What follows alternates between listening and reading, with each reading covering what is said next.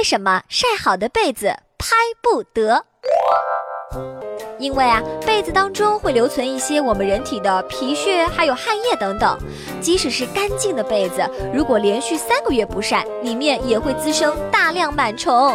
所以喽，趁着天晴晒晒被子，不仅能杀死被子当中的有害微生物，还可以使棉纤维舒展蓬松，让您盖着带有阳光味道的柔软被子入睡。但是，为什么晒好的被子不能拍打呢？这是因为啊，棉花的纤维粗而短，很容易断裂。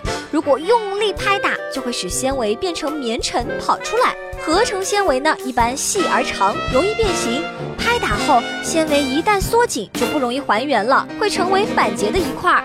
羽绒被更不能拍打，否则羽绒会断裂成细小的羽尘，从而影响保暖效果。